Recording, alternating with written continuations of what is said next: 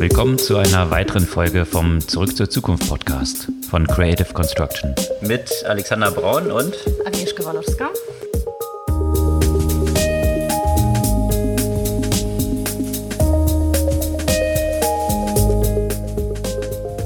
Bevor wir heute starten, noch eine kurze technische Anmerkung. Wenn meine Stimme bzw. der Sound auf meiner Seite etwas limitiert klingt, dann liegt das an meinem mobilen Setup. Ich bin nämlich gerade außerhalb von Deutschland unterwegs und nicht mit meinem vollen Podcasting-Equipment. Von daher, mit der nächsten Folge wird sich das alles wieder normalisiert haben. Dafür bitte ich um Verständnis. Ja, was gab es vergangene Woche für interessante News? Ja, die erste Woche des Jahres war alles andere als ruhig ruhig. Und ich denke, einer der Aspekte, die diese Woche auf jeden Fall geprägt haben, war der lange erwartete Urteil im Fall Terranos. Exakt, Terranos und die ganze Diskussion, die sich darum dann geknüpft hat, inwiefern Terranos ein Beispiel für fehlgeleitete Silicon Valley Visionen ist oder ob es einfach nur Betrug war. Das war sicherlich einer der großen Diskussionspunkte vergangene Woche. Dann gab es eine News, die tatsächlich nicht so News ist, sondern vielmehr ein Jubiläum und zwar 15 Jahre iPhone und was es so mit der ganzen Welt gemacht hat. Und auf der Gegenseite natürlich auch die dazu passende News, dass BlackBerry jetzt den Service einstellt eingestellt und sämtliche Blackberries mit dem 4. Januar aufgehört haben zu funktionieren. Wie viele waren es noch? Drei?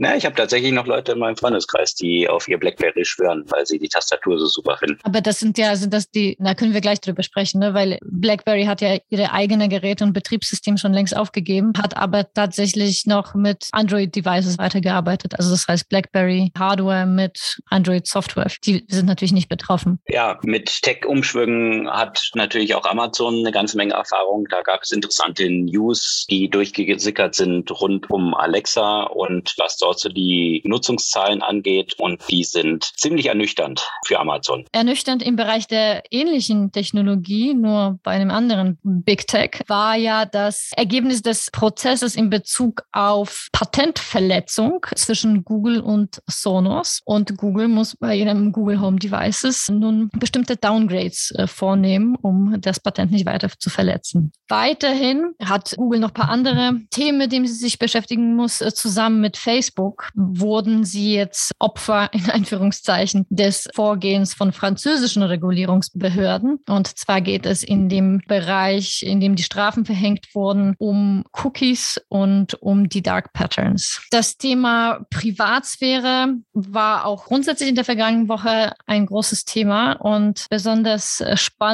und sehr creepy, was man so mit AirTags ja, also die neueste Produktentwicklung von Apple veranstaltet werden kann und wie gut die Dinge sich zum Stalken eignen. Und wenn man beim Stalken ist, wir haben ja auch schon in unserem Jahresrückblick das Thema Pegasus äh, angesprochen, eine große Affäre, die letztes Jahr publikt wurde. Das zieht ja weitere Kreise, unter anderem mit Ausspionierung von Oppositionspolitikern in Polen. Und von Polen ist ja nicht weit nach China, zumindest so mental heutzutage. Und da gab es ja einen großen nächsten Schritt in Richtung digitale Währung, oder? Ja, so wie es aussieht, scheint der digitale Yuan die erste oder jetzt erfolgreich eingeführte digitale Zentralbankwährung aus China integriert zu werden in WeChat. Und praktisch, wenn man so eine digitale Währung hat und dann aber auch die ganzen Anbieter sofort dazu, naja, darum bitten kann, dass sie das schnell implementieren, nicht wahr? Ja, dass sie halt die fortschrittlichste Technologie, die es gibt auf der Welt, dort entsprechend nutzen. Das genau. kann in China natürlich einfach durchgesetzt werden. Kommen wir so langsam in das Kryptobereich, wechseln jetzt mal wieder auf die andere Seite. Auch das haben wir gerade in dem Jahresrückblick erwähnt, das Thema GameStop, was äh, ziemlich vor einem Jahr zu einem Meme-Stock sich entwickelt hat. Jetzt will GameStop groß in den NFT-Bereich einsteigen. Ich muss sagen, ja auch in den NFT-Bereich, das war echt so die Headline des anfangenden Jahres für mich, weil es halt einfach wirklich zeigt, wie viel heiße Luft in dem ganzen Thema rum ist. Also eine TikTokerin, die Geld damit verdient, dass sie Fürze verkauft in kleinen Bechern, hat festgestellt, ist nicht so gesund und verkauft die Fürze jetzt als NFTs. Das ist so genau das, was man so von der Technologie natürlich erwartet hat. Perfekte Implementierung. Okay, ähm, ja, ein bisschen mehr auf der seriösen Seite, wobei da auch viele wahrscheinlich ein Fragezeichen hintermachen. FD-Umfeld ist OpenSea unterwegs, sehr junges Unternehmen noch, die in der vergangenen Woche natürlich gleich gut ins neue Jahr gestartet sind mit einer Finanzierungsrunde und jetzt mit über 13 Milliarden bewertet werden. In diesem ganzen Umfeld, das hatten wir ja im vergangenen Jahr, im Jahresrückblick auch eben entsprechend erwähnt, gab es ja sehr viel Hype um Blockchain-Themen, um Decentralized Finance, um NFTs und so startet das neue Jahr eben entsprechend auch. Und im Umfeld von Venture Capital Investments einerseits gab es hier große News von Andreessen Horwitz, die nochmal kräftig Geld eingesammelt haben, um weitere Investments tätigen zu können. Und in diesem ganzen Umfeld von Kathy Woods. Kathy Woods, eine der bekanntesten Fondsmanagerinnen in den USA, die sehr aggressive Tech-Vorstellungen hat, in welche Richtung sich dort viele Tech-Unternehmen entwickeln. Und die sind kräftig unter die Räder gekommen vor dem Hintergrund der Inflationsangst und der entsprechenden Zinsängste, die so das frühe 2022 jetzt schon geprägt haben. Ich weiß nicht, wie es da bei dir im Portfolio aussah, was deine Tech-Aktien anging. Bei mir gab es da eine ganze Menge tiefrote Zahlen. Ja, ein paar schon, aber ein paar haben sich dann doch sehr gut entwickelt. Du hast wahrscheinlich relativ gesehen etwas mehr konservativere Tech-Aktien. Ja, ich weiß nicht, ob so Nvidia sehr konservativ ist, aber. Ja, in Relation zu dem, was so Casey Woods im Portfolio hat. Okay.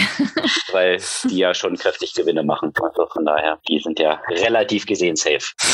ja, gut, starten wir in die News. Da, wie du schon erwähnt hattest, Theranos sicherlich der Paukenschlag aus den USA. Das Unternehmen, das angetreten war mit einem kleinen Pieks in den Finger und damit einem Tropfen Blut umfangreichste Analysen tätigen zu können und eigentlich den ganzen Markt dort zu revolutionieren. Und die, ich weiß nicht, ob man sagen soll, charismatische Gründerin, auf jeden Fall die Gründerin, sehr junge Gründerin mit schwarzen Rollkragenpullover, angelehnt an Steve Jobs, war ja dann zur ersten und jüngsten Safe-Milliardärin der USA geworden. Und dann stellte sich heraus, dass das Ganze doch eigentlich auf Fraud beruhte und nicht so viel dahinter steckte. Und da gab es natürlich jetzt ein langes Gerichtsverfahren und da haben die Geschworenen jetzt das Urteil gefällt, entsprechend schuldig in einer ganzen Reihe von Punkten, in einer Reihe von anderen Punkten nicht. Da können wir gleich noch ein bisschen Tiefe einsteigen, aber sicherlich das eine der Schlagzeilen, die jetzt so ja die die erste Woche mit kräftig bewegt haben und für viel Trubel gesorgt haben. Wie siehst du das? Wie hast du das so empfunden, die die ganze Story? Ja, also ich meine, das ist ja schon mittlerweile echt eine Soap, ne? Weil das Thema zieht sich schon schon sehr sehr lang. Ich habe mich wirklich gefragt, was in so den Köpfen, also wirklich so was in den Köpfen von Menschen vorgeht. Also fangen sie irgendwann mal an, daran zu glauben oder glaubten sie erstmal, dass es äh, erfolgreich sein wird, dann dann kam es, wie es kam und dann, dann kam sie dann davon gar nicht mehr weg. Also ich frage mich, was muss in so einem Kopf passieren, damit man sowas halt aufbaut, so, so, ein, so ein Luftschloss.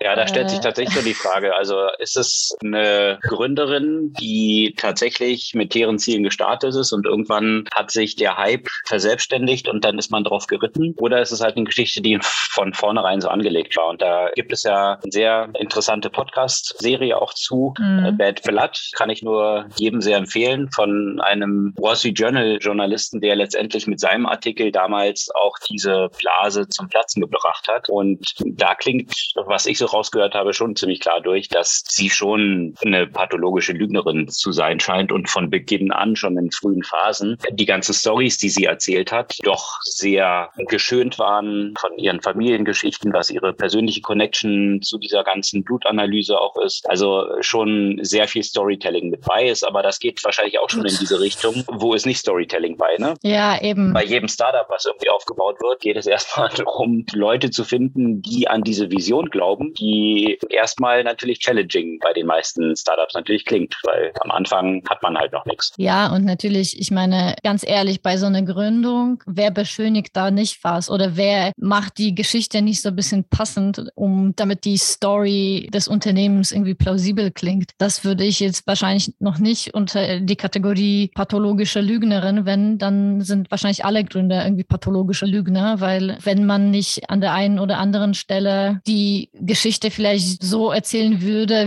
wie, wie das gerade passt, es muss ja nicht immer Lügen heißen, das heißt einfach mal ein bisschen die Sachen ein bisschen bunter machen oder bestimmte Sachen überbetonen im Vergleich zu den anderen, sind wahrscheinlich alle Gründer irgendwie pathologische Lügner. Es ist schwer zu sagen, ohne die Person kennengelernt zu haben. Sie war ja 19, als sie das gestartet hat. Das ist echt schon krass jung. Also ich möchte sie jetzt auf keinen Fall verteidigen. Das ist einfach aus der Perspektive des unbeteiligten Dritten wahrscheinlich sehr schwer zu urteilen. Was man urteilen kann, ist, ist was am Ende draus geworden ist. Und was ich besonders interessant fand, wofür sie denn verurteilt wurde und wofür nicht und woran das dann lag. Also natürlich ist es auch ein Problem, dass Investoren betrogen wurden, gar keine Frage. Aber vor allem wurden ja auch Patienten belogen, betrogen, falsche Diagnosen gestellt. Das, das hat ja Konsequenzen und äh, da wurde sie erstmal nicht schuldig gesprochen. Genau, und da geht es auf diese unterschiedlichen Anklagepunkte drauf zu und wo sie schuldig gesprochen wurde, war eben Wire Fraud in Bezug, was die Investments von Investoren anging. Und wenn man sich das jetzt mal russisch betrachtet, dann ist Wire Fraud, weiß gar nicht, was so der passendste deutsche Begriff dazu ist. Letztendlich geht es darum, dass man Personen etwas nicht den Tatsachen entsprechendes vorspielt, um deren Geld zu bekommen. So, und das hat eigentlich in beide Richtungen stattgefunden. Einerseits hat es stattgefunden gegenüber Investoren, die dann teilweise über 100 Millionen pro Investor oder Investorin dort in das Unternehmen gesteckt haben, aber natürlich auch gegenüber Patienten, die 14,95 Dollar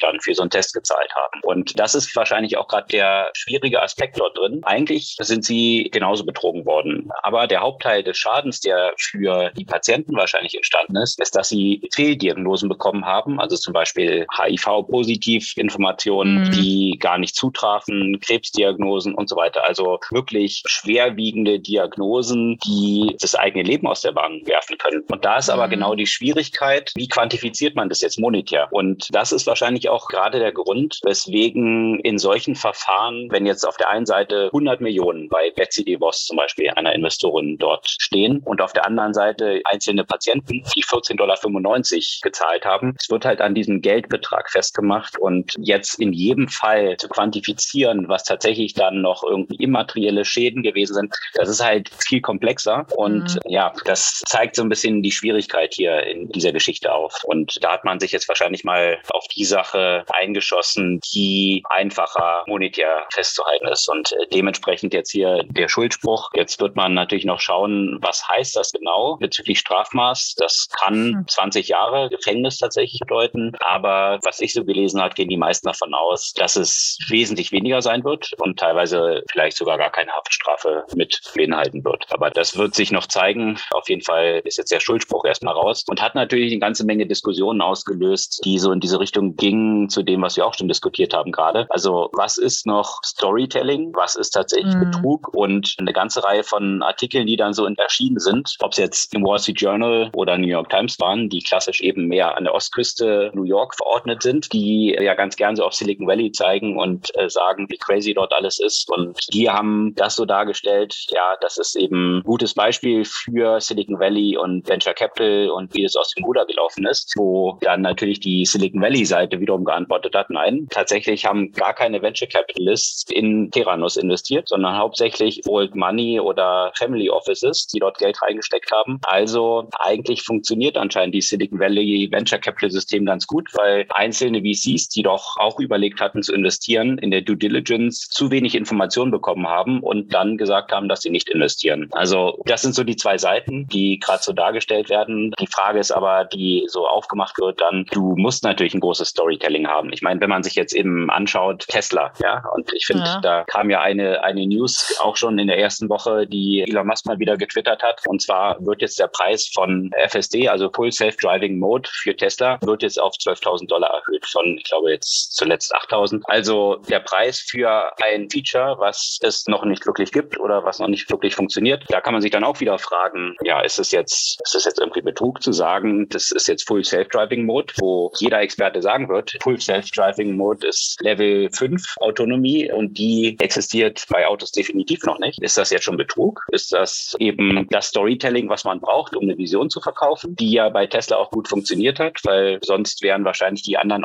Automobilhersteller auch nicht eingeschränkt, um jetzt Elektroautos zu produzieren. Ich weiß nicht, ob Tesla so das, ob das der gute Vergleichsmaß ist, ja.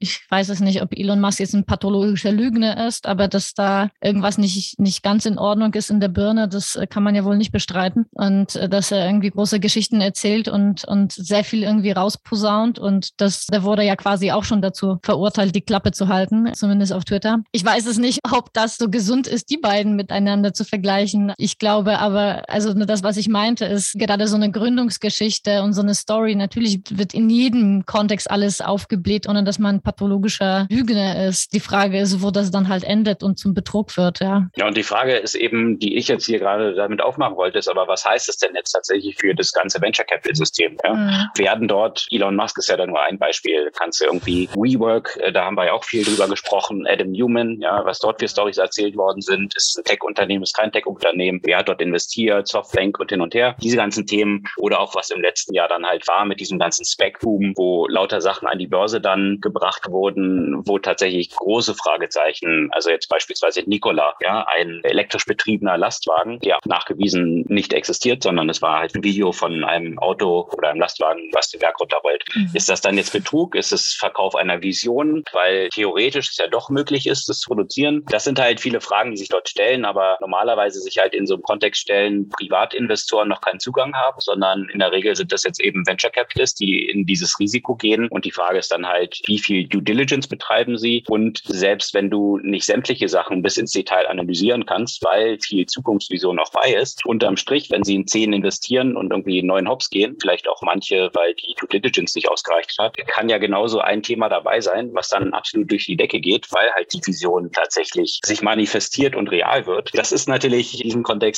eine Feinline, würde ich mal sagen, ja, wie sich dort Sachen bewegen. Und wo man da genau diese Linie zieht, das war halt Gegenstand vieler Diskussionen und vieler Artikel in der vergangenen Woche. Ja. Zum Stichwort große Visionen, sicherlich auch eine große Vision verkauft hat. Das war sicherlich Steve Jobs, der ja ein Weltmeister darin ist. Und da war jetzt in der vergangenen Woche der 15. Jahrestag der Vorstellung des iPhones. Und das wurde ja damals von ihm auch mit den Worten vorgestellt, dass once in a while ein Produkt kommt, was den gesamten Markt auf den Kopf stellt und neue Rahmenbedingungen setzt. Und da haben nach dieser Präsentation, kann sich wahrscheinlich auch dran erinnern, viele Leute ziemlich herzlich drüber gelacht. Unter anderem Steve Barmer von Microsoft, aber auch Nokia und so ein paar andere Player, die gesagt haben, hier Apple mit so einem Telefon, also wer will so ein Kram haben. Jetzt 15 Jahre später sieht die Welt unter anderem dank des iPhones ziemlich anders aus. Wie viel Billion-Dollar-Companies auf Basis von irgendwelchen Apps entstanden sind, die durch das iPhone ermöglicht wurden, der App Store und viele andere Themen, die so entstanden sind, die äh, wirklich revolutionär sind und äh, die Welt ja in vielen Business-Aspekten komplett verändert haben. Und damals, vor 15 Jahren, war es ja auch erstmal noch eine Vision, die wahrscheinlich selbst Steve Jobs in diesem Umfang nicht hatte. Wahrscheinlich, ja. Ich erinnere mich ja noch gut daran, an das, an das erste iPhone. Da stammt ja auch noch meine Signatur mobil aus der Zeit her, also gesendet mit meinem Eischrott, weil ich natürlich mein, gleich mein erstes Eischrott habe auf Kopfsteinpflaster fallen lassen. also ich, ich, ich muss sagen, ich, ich habe tatsächlich gleich das erste iPhone gehabt, weil ich das einfach auch faszinierend fand. Natürlich, wenn man jetzt darüber nachdenkt, wie die Funktionalitäten waren, wie wenig man damit eben mit dem ersten eigentlich noch machen konnte und wie viel es trotzdem schon war. Und was ich mich halt immer frage, ja, warum kann ich jetzt, wenn ich 3G oder Edge habe, eigentlich gar nichts machen. Mit Mühe kommt vielleicht eine WhatsApp durch. Und damals haben die Dinge nur auf Edge funktioniert. Ja, da sieht man auch die Datenvolumina, die nach oben gegangen sind. Und natürlich auch, wenn man sich das mal anschaut, vielleicht muss man es auch nochmal sich wirklich in Zahlen vor Augen führen. Im ersten Jahr 2007, als das iPhone herausgegeben wurde, wurden 1,4 Millionen iPhones verkauft, was ja auch schon mhm. ja, signifikanter Erfolg ist. Heute werden in zweieinhalb Tagen 1,4 Millionen iPhones verkauft. Also jetzt von 2021 so die Verkaufszahlen 237 Millionen iPhones, wenn man das mal auf die Tage runterrechnet. Also allein logistisch das zu stemmen, was die Produktion angeht und den Verkauf dieser Devices, ist schon faszinierend zu sehen, was das für ein Riesengeschäft ist und natürlich Apple auf eine Bewertung von drei Billionen als das wertvollste Unternehmen auch katapultiert hat. Und weißt du was, damals, als ich mir das erste iPhone gekauft habe, privat, hatte ich noch geschäftlich ein BlackBerry. ein Blackberry. Und ich meine, das war schon geil. Das war also, ich meine, dass ich das erste Mal so ein Blackberry hatte, da konnte man ja auch wirklich auch online gehen, auch wenn es lange gedauert hat. Also auch tatsächlich im Browser was aufrufen und natürlich E-Mails schicken. Und das ist so, falls uns jetzt irgendwelche Leute hören, die zehn Jahre jünger sind als wir, dann fragen sie sich, wovon reden wir. Aber das war damals, also für mich war das schon einfach echt krass, dass, dass das halt möglich war. Und das auch noch im Ausland. Das hat natürlich irgendwie Schweinegeld gekostet gekostet. Und BlackBerry war ja in dem Unternehmenskontext natürlich der absolute Platzhirsch äh, und hat sich auch die ganze Führung samt ja auch vielen, sagen wir mal, vielen Menschen, die die BlackBerry-User waren, nicht vorstellen können, dass so ein iPhone, das keine Tastatur hat, vor allem, das war ja so das große Thema, da einen Erfolg haben kann, vor allem im Business-Kontext. Und tatsächlich kurz nach der Einführung von iPhone hat BlackBerry die erfolgreichsten Quartale gehabt. Ja, tatsächlich noch eine ganze Weile, eine ganze Weile. Also mhm. äh, wohlgemerkt, also wie du es gerade beschrieben hast, BlackBerry war ja so das Statussymbol in jedem Boardroom. Also äh, als Manager zeichnet man sich dadurch aus, ob man schon ein BlackBerry zugeteilt bekam oder eben noch nicht. Und das durfte dann natürlich auch bei keiner Zugfahrt prominent auf dem Tisch liegend fehlen, um das zu demonstrieren. Und 2007 kam das iPhone raus und die höchsten Verkaufszahlen von BlackBerry waren wohlgemerkt in 2011. Also es hat noch eine ganze hm. Weile gedauert, bis man dann diesen Abstieg gesehen hat. Und das ist natürlich immer so dieses Tückische, dass sich neue Technologien die alten disrupten oder ersetzen, dass die sich zunächst mal nicht so andeuten, als ob das tatsächlich der Fall sein würde. Also die Jahre 7, 8, 9, 10 konnte BlackBerry sich auf die Schulter klopfen und sagen, naja, guck mal, also wir verkaufen immer noch mehr. Unsere Zahlen steigen weiter, also wo ist die Gefahr? Ja, und dann hm. nachher kommt halt das Cliff und dann fällt man ziemlich stark ab. Also wenn man in einen sehr stark wachsenden Markt selber auch mitwächst, dann kann das halt sehr tückisch sein. Und das lässt sich eigentlich über sämtliche Industrien übertragen, sich dann eigentlich schon Gedanken darüber zu machen, was das nächste Produkt sein kann, wenn man eben noch am Geld drucken ist und eigentlich das Potenzial hat, hier neue Investments zu tätigen. Und das kriegen tatsächlich die wenigsten Unternehmen hin, eigene Produkte zu disrupten. Und da ist Apple tatsächlich auch ziemlich erfolgreich gewesen, ja, auch mit mhm. iPod und solchen Geschichten. Das waren ja, bevor das iPhone rauskam, die Verkaufsschlager und dann Produkte auf den Markt zu bringen, was das eigene Produktportfolio oder den eigenen Bestseller disrupten könnte, weil das iPhone natürlich den iPod ersetzt in der Funktionalität und noch erweitert. Das hätten viele Unternehmen wahrscheinlich nicht gemacht. Und das ist genau die Krux an der Geschichte. Und das hat natürlich auch gerade BlackBerry auch nicht gemacht. Und das finde ich gerade bei BlackBerry eigentlich auch so, also ich finde es so faszinierend bei solchen Unternehmen wie BlackBerry, die selbst so krasse Disruptoren eigentlich waren in der Branche, ja, und so eine Veränderung gebracht haben, was, was heißt eigentlich, dass man da sicherlich auch die richtigen Köpfe da hatte, aber so ein Erfolg macht dann halt auch blind. Und warum sprechen wir jetzt auch so, so viel gerade über BlackBerry? Weil das werden die meisten ja gar nicht so mitbekommen haben, weil BlackBerry eigentlich auch schon längst, sagen wir mal, aus der öffentlichen Wahrnehmung äh, verschwunden hat. Aber sie haben jetzt zum 4. Januar diesen Jahres den ganzen äh, Support eingestellt für die noch existierenden BlackBerry-Telefone. Da muss man ja auch noch einen Unterschied machen. Also BlackBerry hat versucht, irgendwann mal sich noch ein bisschen zu retten, indem das eigene Betriebssystem abgestellt wurde und eben die Geräte mit Android weiterverkauft wurden. Das, was natürlich auf Android läuft, das wird ja weiterhin entsprechend ja funktionieren. Aber das eigene Betriebssystem, das, falls jemand das noch hat, dann sollte er oder sie das eher zum musealen Objekt umwandeln, weil man wohl bald ja auch nicht mal den Notruf damit tätigen werden kann. Bald tatsächlich schon seit dem 4. Januar äh, wird es zurückgefahren. Also für viele, die noch so unterwegs sind, werden die Geräte wahrscheinlich schon aufgehört haben zu funktionieren. Mhm. Und ja, das ist tatsächlich eine Story für die Business Books. Eben so eine Company, Research in Motion, das ist ja eigentlich der Hersteller hinter. Mhm. Kanadisches Unternehmen. 2004 haben die noch knapp 600 Millionen Umsatz gemacht, dann nach oben geschnellt 2011 auf fast 20 Milliarden. Also der Superstar uneinholbar, ähnlich wie Nokia. Und ja, dann ein paar Jahre später, 2018, waren es eine knappe Milliarde. Und jetzt dümpeln sie rund um eine Milliarde Umsatz so rum und haben sich eigentlich neu positioniert als ein Security-Software-Hersteller für Enterprise und Government. So von daher komplett andere Aufstellung gefunden und ja, so ziemlich in der Belanglosigkeit,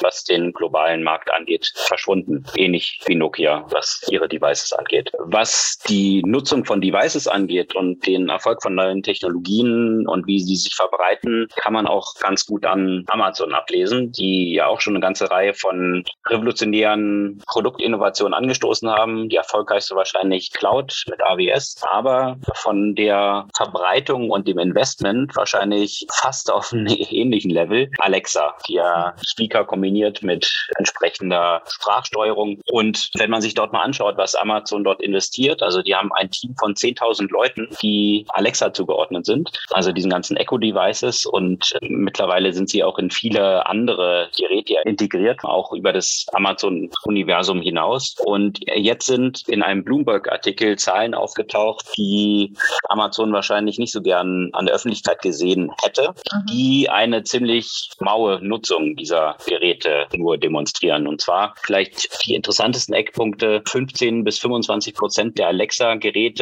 werden nach einer Woche schon gar nicht mehr genutzt. Also das ist ja ein ziemlicher Drop-off. Und Amazon geht selbst nur noch von einem Wachstum von 1,2 Prozent pro Jahr aus. Also die große Wachstumsphase von diesen Voice-Devices scheint weit hinter dem Zenit zu liegen. Und das Interessante ist auch, was sich noch dort zeigt, es gibt ja auch Alexa-Devices mit einem Screen. Die sind tatsächlich wesentlich aktiver genutzt als jetzt irgendwie mhm. Echo oder Echo Dot, also mit abfallender Prozentzahl, was auch so ein bisschen demonstriert dieses Discoverability-Problem, was tatsächlich auch so ein Nutzerfreundlichkeits-Challenge ist bei diesen Geräten, was darin liegt, dass selbst wenn sich die Funktionalität von solchen Voice-gesteuerten Geräten weiterentwickelt und man am Anfang Sachen ausprobiert hat, die nicht funktioniert haben, die können halt später funktionieren. Bloß wenn ein Nutzer oder eine Nutzerin festgestellt hat, das funktioniert halt nicht, dann woher soll sie wissen, dass es jetzt plötzlich in der Zwischenzeit funktioniert und dann das wieder neu ausprobieren? Also die, den Funktionsumfang zu identifizieren geht natürlich auf einem visuellen Device wesentlich einfacher, weil man dann neue Items platzieren kann und man wird darauf auch aufmerksam. Ohne Screen, woher soll man es wissen? Und das ist sicherlich eines der zentralen Usability Challenges von so Voice Devices und hat dazu geführt, das sind auch so die Zahlen, die da rausgekommen sind, dass die Nutzer nur die Hälfte oder innerhalb von drei Stunden nach der Aktivierung die Hälfte der Features identifiziert haben, die sie künftig auch nutzen werden. Wesentlich mehr werden sie dann später niemals nutzen im Lebenszyklus und die reduzieren sich ziemlich stark auf Abspielen von Musik, mhm. Timer einstellen und Licht ein- und ausschalten. Das sind so die drei zentralen Funktionalitäten und das ist natürlich vor dem Hintergrund der Investments, die dort reingeflossen sind, ziemlich ernüchternd. Ich weiß nicht, wie es bei dir aussieht. Hast du ein Alexa-Device und wie nutzt du das so? Ja, ich habe den und ich habe dann den auch ungefähr so drei Stunden nach dem Kauf, also ich habe den, ich habe den natürlich sofort gekauft, als es rauskam, um das einfach auszuprobieren. Und wir haben es doch damals gemeinsam sogar in den USA. Da ja. waren wir irgendwie in Florida unterwegs. Mag sein, dass das die waren, ja, stimmt. Und ja, ich habe es angeschlossen. Ich habe ein paar Mal Musik damit abgespielt. Damals hat es ja auch mit Spotify noch eigentlich gar nicht so richtig funktioniert. Dann habe ich mir ein paar Mal Nachrichten oder so Newsletter vorlesen lassen. Habe ich Licht an und ausgemacht. Ja, nee, Timer war ja nichts so für mich, weil Timer brauchte ich dann irgendwie eher in der Küche, aber ich wollte mir jetzt nicht gleich zwei Geräte oder das transportieren. Von daher, ja, das waren so meine Use Cases. Und hier, seitdem ich umgezogen bin, nutze ich das gar nicht, weil mein Mitbewohner sowas nicht so gerne zu Hause hat. Na, das ist die Privacy-Thematik, die sicherlich auch noch eine Rolle ja. spielt. Ja. Also natürlich ein Google Home habe ich auch, ja. Also ich habe die, also ich fand das eigentlich auch sogar noch ein bisschen besser. Aber ich muss sagen, das Nutzen, das sich für mich daraus ergibt, ist einfach im Vergleich dazu, was man A dafür zahlt. Also wenn ich das jetzt einfach nur für meine private Nutzung und nicht um mich einfach mit dem dem Gerät zu beschäftigen, kaufen würde, das würde sich jetzt nicht wirklich amortisieren, diese Investition. Weil wie viel Zeit gewinne ich dadurch, dass ich jetzt bestimmte Musik äh, gespielt haben möchte? Abgesehen davon, dass diese Discoverability da ja auch, wie du ja auch gesagt hast, schon bei Musik eigentlich fehlt. Da muss ich schon ganz genau wissen, was ich hören will. Mhm. Und das weiß ich manchmal auch nicht. Ja, also sicherlich eine ganze Reihe von Usability Challenges, die mit solchen Voice-Geräten verbunden sind. Ich habe das bei mir tatsächlich, bei mir ist es integriert in so einen Sonos-Speaker, von denen einer auch in der Küche steht und tatsächlich deswegen für so Timer und Einkaufslisten, dafür nutze ich das auch noch, weil mhm. das ganz praktisch ist, mal schnell einfach auf Zuruf so Sachen zusammenzustellen, die man einkaufen muss und das dann entsprechend auf dem Handy angezeigt zu haben in so einer Shoppingliste. Aber das sind eigentlich auch schon, abgesehen von Musik abspielen, die Use Cases, die ich verwende. Also ich finde ja grundsätzlich ein Voice Interface, wenn es integriert ist in diese gesamte Nutzung, eigentlich sehr interessant, weil ich nutze zum Beispiel, ich nutze das Voice Interface von, von Siri immer wieder. Also zum Beispiel, wenn mir die Nachrichten abgespielt werden und ich sie sofort beantworten kann, dass ich auch zum Beispiel, wenn ich irgendwie unterwegs bin und die Hände nicht frei habe, dass ich irgendwie Lautstärke ändern kann und so weiter. Also dass ich das, äh, das auf dem iPhone nutze ich das eigentlich wesentlich häufiger als ich jetzt das zu Hause nutzen würde. Weil das einfach, und das ist, finde ich, so bei Voice, das muss sich alles noch finden. Ja, es ist halt immer so die Frage, wann ist es am meisten convenient, wann, wann passt das in die gesamte äh, User Journey, wann ist es für mich ein Zusatznutzen und nicht ein Hassel, äh, so ein Voice Interface zu bedienen. Und deswegen ist es für mich einfach nur ein Aspekt eben der Bedienung, den wahrscheinlich irgendwann mal alle Geräte haben müssen, aber nicht so ein Einzelgerät an sich, das den Voice Interface bedient. Ja, und wann ist auch der richtige Nutzungskontext sozusagen? Genau. Und wann ist es eben effizienter auch in der Bedienung, jetzt eben gerade kein Voice-Device zu nutzen, gerade wenn man halt unterschiedlichste Resultate hat und mhm. die Auswahl, das funktioniert ja im Voice-Kontext dann auch wiederum sehr schwer oder eigentlich Absolut. gar nicht. Also Beispiel E-Commerce, wenn ich irgendwelche Schuhe kaufen will, wie soll mir eine Liste von Schuhen per Voice angezeigt werden? Also diese Euphorie, die es am Anfang so gegeben hat, dass man sofort dann irgendwie Voice-Commerce und, und sowas alles haben würde, was ja dann auch wiederum in VC-Hype kumuliert ist, als es dann diese ganzen Services, mit denen man per Message im ersten Schritt noch irgendwelche Sachen bestellen konnte, kannst du dich noch daran erinnern, irgendeinen Tiger ja. nach Hause bestellen oder so. Das war ja damals dann auch ein sehr großer VC-Hype, hat dann auch nicht geklappt. Also das sollte eigentlich die Basis liefern für Voice Commerce, aber das ist tatsächlich bisher auch noch nicht so wirklich entstanden. Also sicherlich gibt es einzelne Use Cases, aber die Investments, die dort von Amazon schon reingeflossen sind und 10.000 Leute Team, das ist schon ja massiv. Aber nicht nur Amazon, andere Unternehmen investieren dort auch eine ganze Menge rein. Ne? Ja, du hattest gerade Sonos erwähnt, dass da sowas bei dir in deiner Küche steht.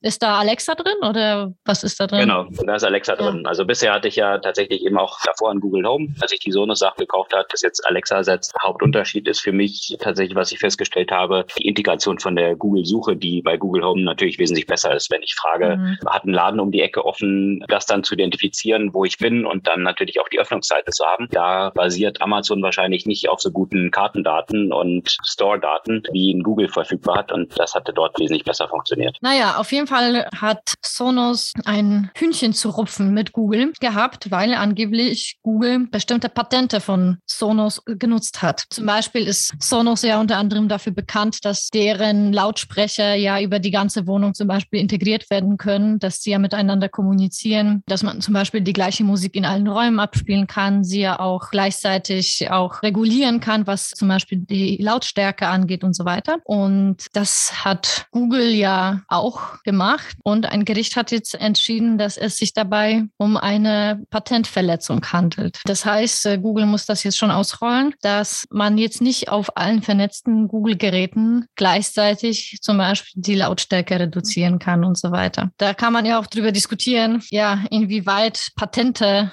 gehen können, weil ich mich bei sowas ja auch frage, ist es jetzt, was ist das jetzt für eine krasse patentwürdige Erfindung, dass man die Lautstärke auf mehreren Geräten gleichzeitig reduzieren kann? Aber offenbar hat das ja ein Gericht so gesehen. Ja, wobei es da, muss ich sagen, ja auch Patentkontext ja viele Sachen gibt, die ich noch ein bisschen haarsträubender finde. Also mhm. auch so One-Click-Shopping oder solche Geschichten. Ja. Jetzt mal als ein Beispiel. Aber das ist sicherlich, stellt sich die Frage, wie, wie hier bei Sonos, was ja im Vergleich zu Google ein recht kleines Startup ist, mhm. die natürlich auch viel investiert haben, diese ganze Technologie und tatsächlich, wie ich finde, das als die ersten und immer noch als die besten, was über Internet verteilt in unterschiedlichen Räumen, über Wi-Fi diese kabellosen Speaker aufzubauen. Das ist dann natürlich kräftig kopiert worden von einem Google und äh, ja, vielen anderen auch. Weil diese Funktion ist ja jetzt mehr, mehr oder weniger default geworden mit all diesen Smart Speakern, die im Haus so verteilt sind. Und ja, da würde ich schon sagen, dass das ja schon eine bestimmte Technologie ist und ein bestimmtes Konzept dahinter, was sich wahrscheinlich mit Patenten dann schon schützen lassen sollte. Naja, in jedem Fall ist es vielleicht auch mal nicht so verkehrt, wenn man sieht, dass mal ein kleiner vergleichsweise kleiner Player auch mal so einen Streit gegen Google gewinnen kann. Absolut.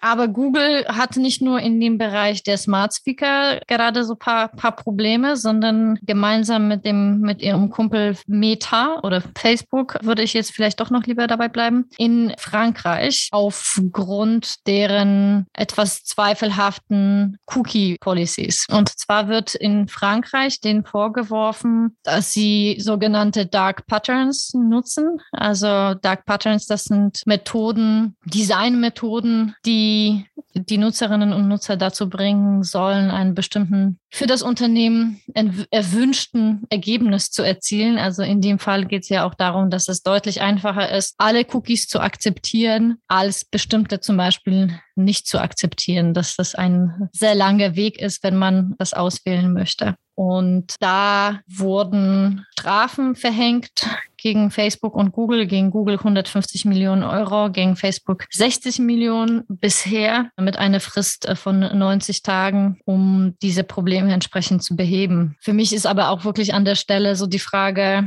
grundsätzlich zu, zu der Freigabe von Cookies, die einfach für die Nutzerinnen und Nutzer wahnsinnig mühsam geworden sind, sodass die Leute einfach alle nur einfach auf Accept klicken, weil man will ja auch den Content nutzen und sich nicht die ganze Zeit mit den Details halt beschäftigen. Und ich frage mich, ob man das über solche Strafen und Regulierung, ob man das wirklich besser tatsächlich für die Nutzerinnen und Nutzer macht. Oder wäre das nicht eigentlich, weiß ich nicht, so eine, sowas für die Browser, dass man bestimmte Voreinstellungen zum Beispiel vornehmen kann, wie jetzt Apple mit, mit den Apps eigentlich, dass man das einmal festlegt und per Default zum Beispiel diese Einstellung verwendet wird, weil ich klicke, ich muss ganz ehrlich sagen, ich klicke auch einfach im Zweifel überall nur auf Accept, weil, weil ich dann keine Zeit habe, jetzt mir zehn Sachen auszuwählen, die ich denn akzeptiere und die ich nicht akzeptiere. Das macht sicherlich keiner, außer dir. Ja, ne? Also desaströse Usability, die durch diese ganze Geschichte so entstanden ist, dass man bei jeder Webseite, die man sucht, erstmal fünf Fenster wegklicken muss und hin und her. Ob da irgendjemand in seiner Privacy jetzt besser geschützt ist, das möchte ich mal dahingestellt sein lassen. Naja, also auf jeden Fall gibt es jetzt erstmal die, die Strafen gegen Facebook und Google. Aber nach dem Prinzip musste man aber auch tausende andere Anbieter zu den proportional entsprechenden Strafen verurteilen, weil ich habe das fast überall so, so gesehen, dass es so gehandhabt wird. Vielleicht nicht ganz so extrem zum Teil wie jetzt bei Google, aber da sollte man sich einfach grundsätzlich die Cookie-Policy hinterfragen und überlegen, auf welche Art vielleicht das Datenschutz noch besser gewährleistet werden kann. Datenschutz Apropos, spielt auch ja. bei einer anderen News eine Rolle, richtig? Ja. Hast du schon eigentlich die AirTags genutzt? Ich habe sie nicht genutzt, aber vor dem Hintergrund des Datenschutzes, glaube ich, sind sie mir schon mal aufgefallen, weil bei mir auf dem iPhone eine Message aufpoppte, dass irgendein Tag mich am Folgen ist. Also ich Ach, äh, nehme an, dass dann, ja, da war ich mit ein paar Freunden unterwegs. Also ich nehme an, dass wahrscheinlich einer oder eine dieser Freundinnen dort so einen Tag dabei hatte und mhm. ich deswegen diese Warnung bekommen habe. Erstmal habe ich die Message nicht so richtig verstanden, weil ich sie nicht zuordnen konnte, wo hm. plötzlich diese Push-Message herkommt. Aber ich gehe mal davon aus, dass dann wahrscheinlich eine von denen so ein AirTag bei sich in der Tasche hatte.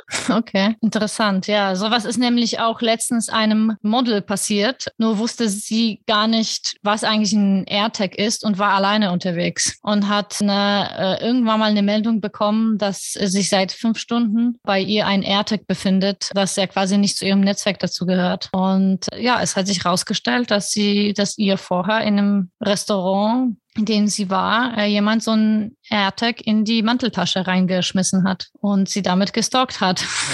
das ist natürlich dann so dieser negative Use Case bei diesen Geschichten. Da gab es ja auch in vergangenen Wochen schon eine Reihe von Artikeln zu, auch gerade aus San Francisco, wo diese AirTags dann verwendet werden, um die Home Location eines bestimmten Autos, was man sehr attraktiv mhm. findet und natürlich tagsüber mitten in der Stadt ein bisschen schwerer klauen kann, dass man in so einen Radkasten dann entsprechend so einen AirTag geworfen hat, um dann das Auto in der Heimadresse ausfindig zu machen und dann nachts zu stehlen, ja, wo es mal ein bisschen unbeobachteter ist. Also das sind natürlich ja, das ist mit auch. Frauen so ähnlich wie mit Autos im Zweifel.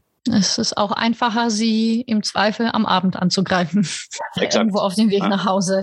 Also Deswegen hat es da eben ja, viele Diskussionen schon drum gegeben. Von einem grundsätzlich äh, ja eigentlich coolen Device, was ja auch praktisch ist, wenn man seine eigenen Sachen entsprechend tracken möchte und nicht verlieren will.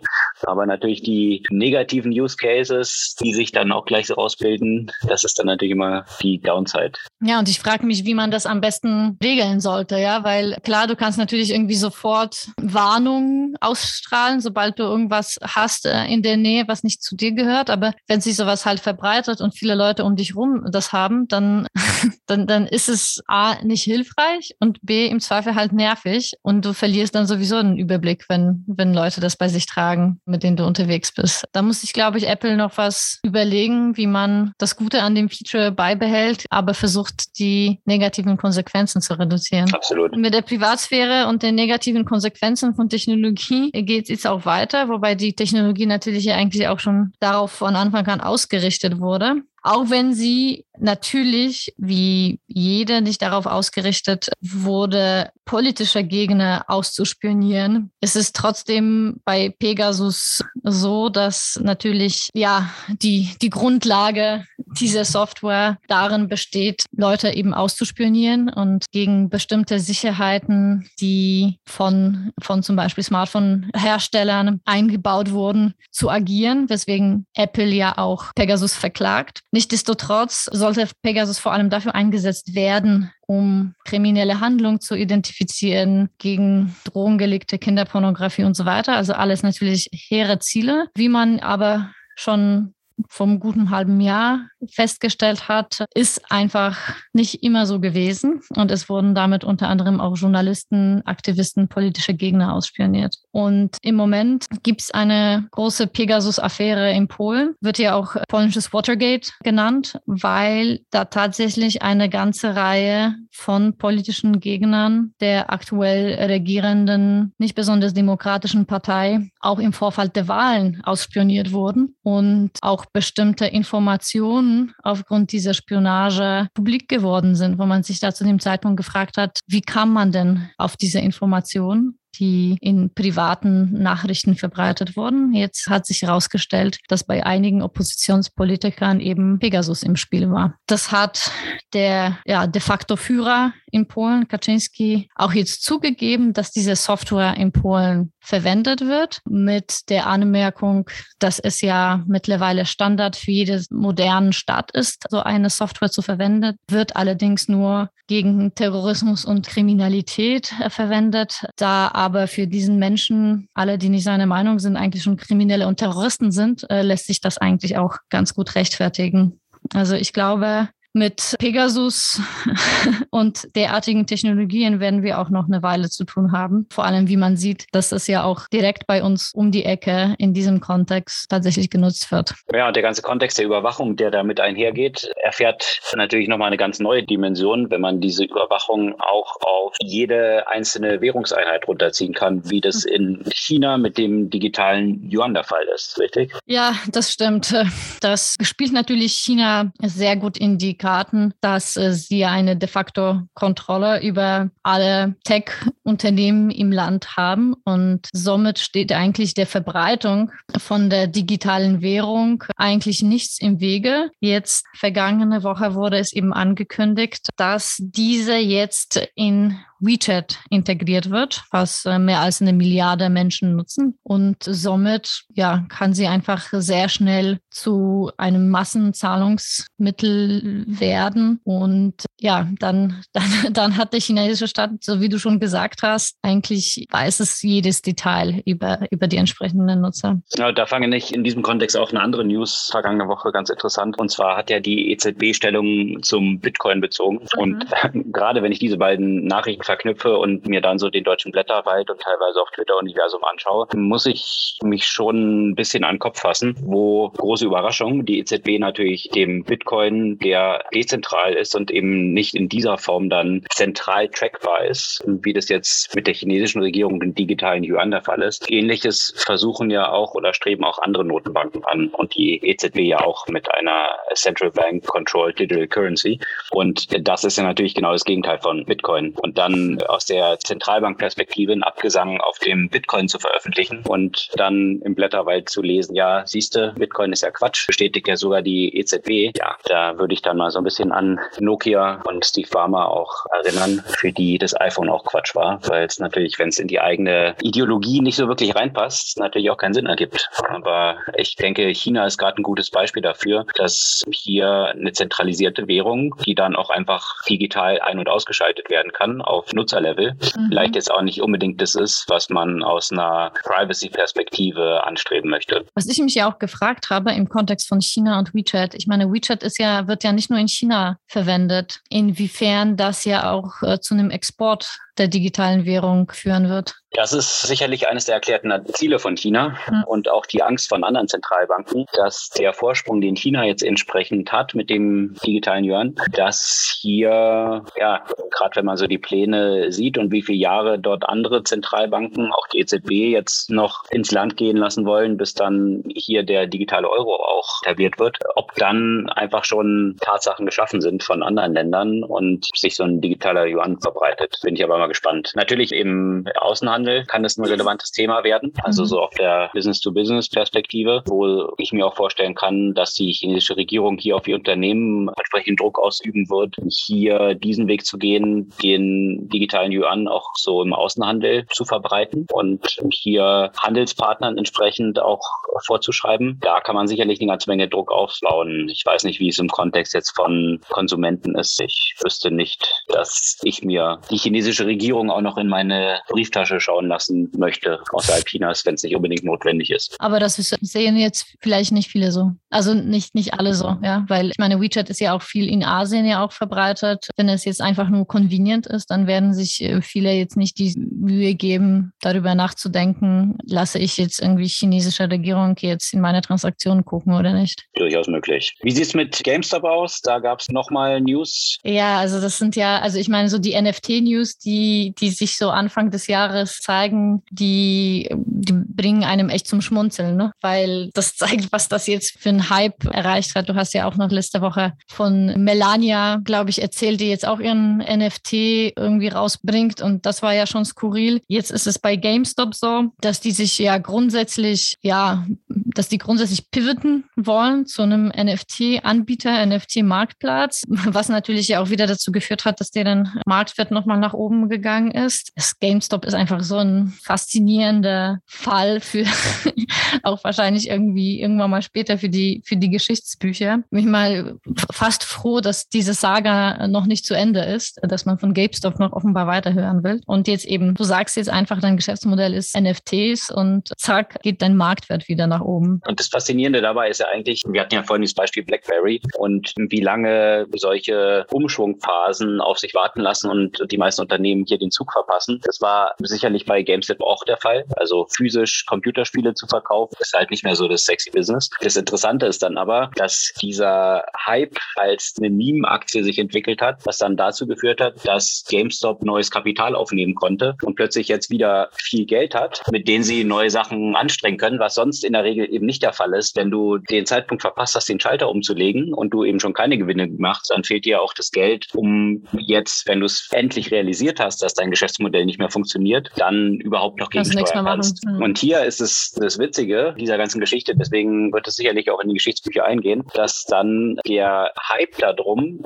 einfach eine geschottete Aktie nach oben zocken zu können und damit Geld zu verdienen, dazu geführt hat, dass das Unternehmen, was eigentlich schon bankrott mehr oder weniger ist, dann die Möglichkeit hat, neues Kapital aufzunehmen und jetzt tatsächlich in ein neues Feld reinzusteuern, für das sie sonst gar nicht das Geld gehabt hätten. Also so ein bisschen das sich selbst an den eigenen Haaren Jahren aus dem Treibsand rausziehen zu können. Sicherlich noch nicht so vielen gelungen. Ja, hoffentlich nutzen Sie diese Chance ja auch, weil das ist schon eine sehr einmalige Möglichkeit, die Sie dort völlig unerwartet und aus unerklärlichen Gründen ja auch erhalten haben. Absolut. Dementsprechend ist BlackBerry ja auch schon zu so einer Meme-Stock geworden und vielleicht kriegen die es ja auch nochmal hin. Noch mal hin.